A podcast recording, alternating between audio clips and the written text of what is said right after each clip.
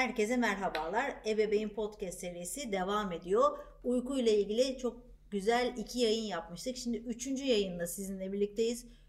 Bu sefer en çok ama gerçekten en çok merak edilen, bütün yaptığımız canlı yayınlarda, röportajlarda en çok sorulan uyku eğitimi vermeli miyiz? Vermeliysek nasıl vermeliyiz? Uyku eğitimi nedir gibi çok çok soruyla karşılaşıyoruz ve her zaman olduğu gibi gerçekten birlikte çalışmaktan büyük keyif aldığımız sevgili uyku danışmanı Pınar Sivriskaya gene biz mikrofonlarımızı uzattık ve uyku eğitimiyle ilgili merak edilenleri kendisine soracağız. Pınar'cığım hoş geldin. Hoş bulduk anneciğim. Sizinle olmak her zaman çok keyifli. Çok teşekkür ederim davet ettiğiniz için. Evet, uyku eğitimi çok merak edilen konulardan biri.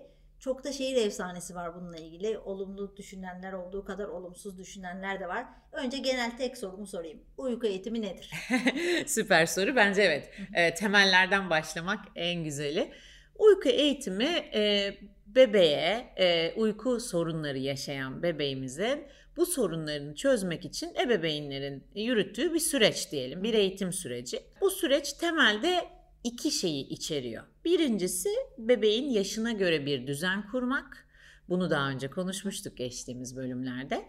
İkincisi ise bebeğe e, yatağında desteksiz uyumayı öğretmek. Genellikle tartışma yaratan kısım da bu ikinci kısım. Ama e, uyku eğitiminin sadece bu ikinci kısım olarak e, düşünülmesi yanlış. Yani uyku eğitimi ağlatmaktır bebeği. Hayır değildir. Uyku eğitimi çok önemli bir kısmı bebeğin saatlerini düzenlemektir, yaşına uygun hale getirmektir. İşte ne bileyim gece 12'de yatan bebeği 7-8'de yatar, daha iyi uyur bir hale getirmektir. İkinci kısmı evet aileleri zorlayan, bebekleri de zorlayan kısmı aylardır ya da yıllardır destekle uyuyan, sallanarak, emerek, kucakta uyuyan bebeği yatağa uyanık koymak ve ona hadi bakalım uyu demek. Evet, aslında bir yetişkin gibi uyumasını evet, bekliyoruz evet. noktada ama onu e, o noktada işte bebek ağlıyor ve ağlayınca anneler özellikle anneler ama bazen tabii ki babalar da kıyamıyorlar. Yazık ağlamasın diyorlar ve kucaklarını alıyorlar. Yeniden o pışpışlama, sallama veya emzirme neyse destekli uyku ona geçiyorlar. O eşiği nasıl aşacağız? Şimdi öncelikle canınıza tak etmiş olması gerekiyor. Ben bunu gördüm. Yani bazen aileler bana soruyorlar. Pınar Hanım işte bebeğim gecede birkaç sefer uyanıyor. Sizce uyku eğitimine gerek var mı? Zaten böyle bir soru soruyorsa bir ebeveyn bana gerek yoktur. Çünkü bu ihtiyaç hissedilir. İyiyseniz yani siz bebeğinizi sallayarak uyutuyorsanız ama o da siz de mutluysanız ihtiyacınız olan uykuyu alıyorsanız niye vereceksiniz ki? Yani saatlerini düzenleyin devam edin. Ama eğer siz bebeğinizi destekli uyutuyorsanız, örneğin sallayarak uyutuyorsanız ve bebeğiniz gece boyunca ihtiyacı olmadığı halde defalarca uyanıp sallanmaya ihtiyaç duyuyorsa siz istemeden şunu yaptınız demektir. Bebeğinize uyuması için sallanmak, sallanması gerektiğini öğrettiniz. Hı hı. Ve gece uyandığında da çocuk haklı olarak aynı ihtiyaca yöneliyor. Beni Ve salla diyor. Beni salla diyor. diyor. Tabii neyse. çünkü ben böyle uykuya dalmayı biliyorum. Ve uyku blok bir parça değil. Küçük küçük döngülerden oluşuyor. Biz de uyanıyoruz gece ama biz kendimiz uykuya dalabildiğimiz için kendimiz uykuya dönebiliyoruz.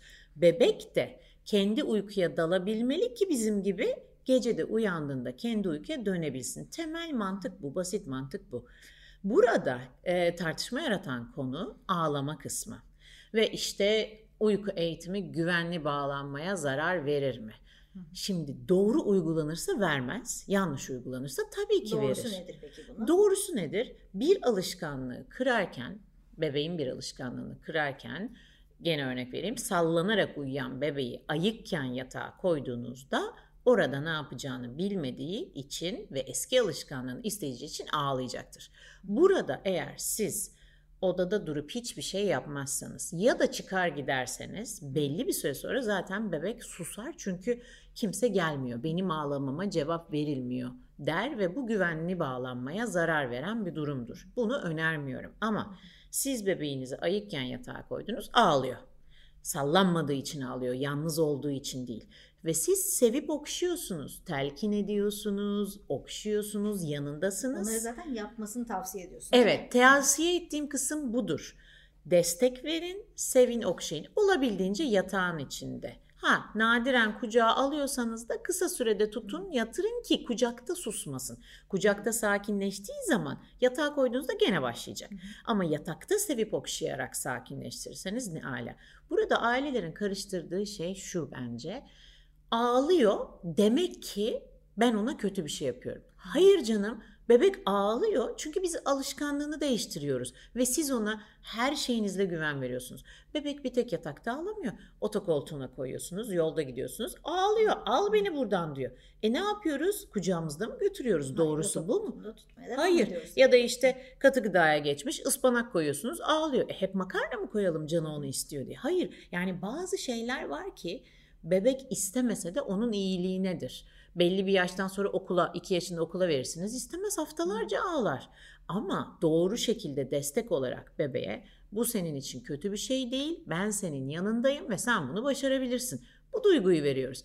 Yani maalesef bu konuda çok kutuplaşma var. Ben buna çok karşıyım. Hiçbir şey tamamen siyah ya da beyaz olmak zorunda değil. Kimi aile yapmasın. Yani zaten e, ihtiyacı yoksa niye yapsın ki? Ama e, sosyal medyada da bu sıkıntıyı çok yaşıyorum.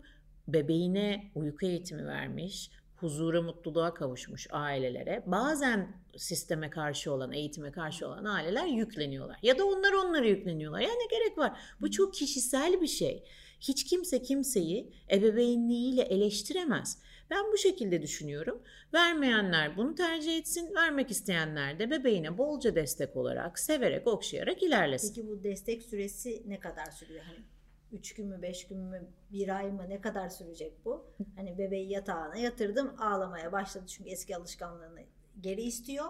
İşte ben onun yanında olacağım. Bunun süresi nedir? Hani ne kadar sürecek bu? Genelde uyku eğitimlerimiz 2 hafta ile 1 ay arasında sürüyor. Hı. Yavaşlık durumuna bağlı. Şimdi demin anlattığım destekleri, o sevmeleri, okşamaları da yavaş yavaş azaltmak gerekiyor. Çünkü bebek öbür türlü buna da bir zaman sonra alışıyor. Bu sefer ne oluyor?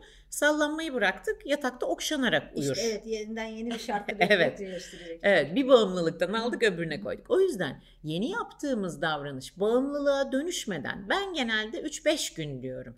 3-5 gün içinde azaltarak 10 seviye başladıysak sevip okşamaya işte 7, 5, 0 diye diye getirip yavaş yavaş artık yanında ama neredeyse temassız sesle. Sonra yavaş yavaş odada uzaklaşıp görüntünüz orada ama daha çok sesle. Tabii ki yüksek ağlamalarda gene gideriz.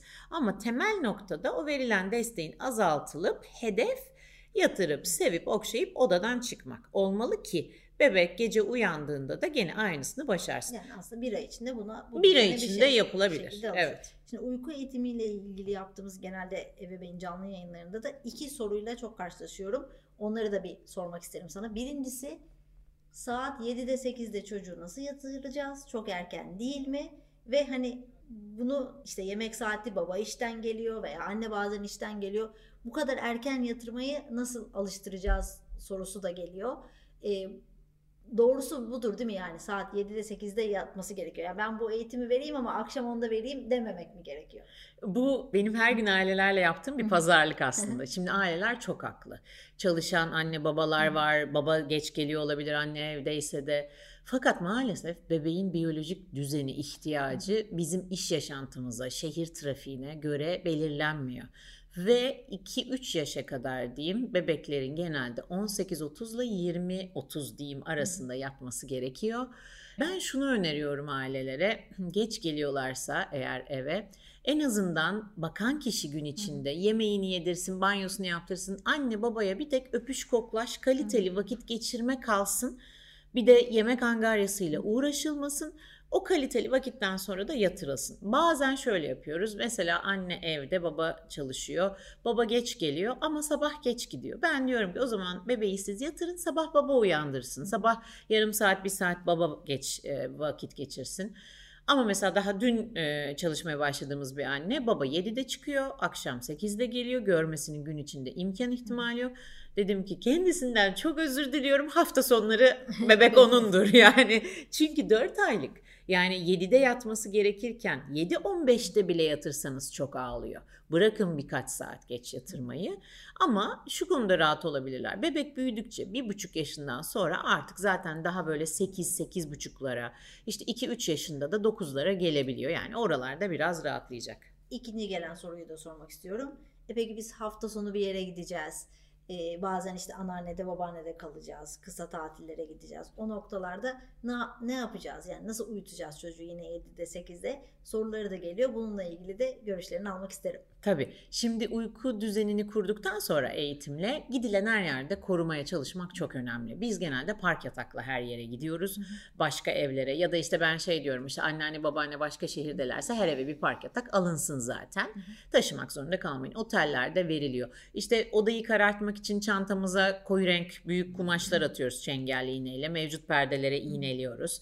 Ee, ama düzeni olabildiğince korumaya çalışıyoruz. Akşam uykusu, gündüz uykuları zaten dışarıda olabilir.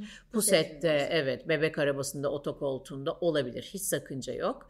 Ee, gece uykusunu genelde blok olduğu için yataklarında uyumasını öneriyorum. Ama nadiren de olsa ne bileyim otele gidilmiştir, pusette uyur, yatağına aktarılır, arabada uyuyakalır. Bunlar hep olur. Çok stres yapmaya gerek yok ama e, ideali ben bazı şunu yapan aileler var çalıştığım otelde kamera koyuyorlar başına yatırıyorlar. İşte alt kata iniyorlar zaten e, kamera e, gösteriyor. Yani daha küçük oteller tercih edilebilir. Yazlıklarda zaten sorun yok. Yani bebeğin düzenini kendi düzenimize uydurmaya çalışmak çok doğru değil. Olabildiğince bebeğin düzenini koruyalım. Zaten uyku eğitimi veren aileler çok keyifli ve özgür oluyor. Sadece başına birini koymaları yeter. Bebek uyuyor zaten. 7'de koyun bebeği, anneanneyi, babaanneyi rica edin başında dursun siz çıkın gezin yani. Çok da keyifli.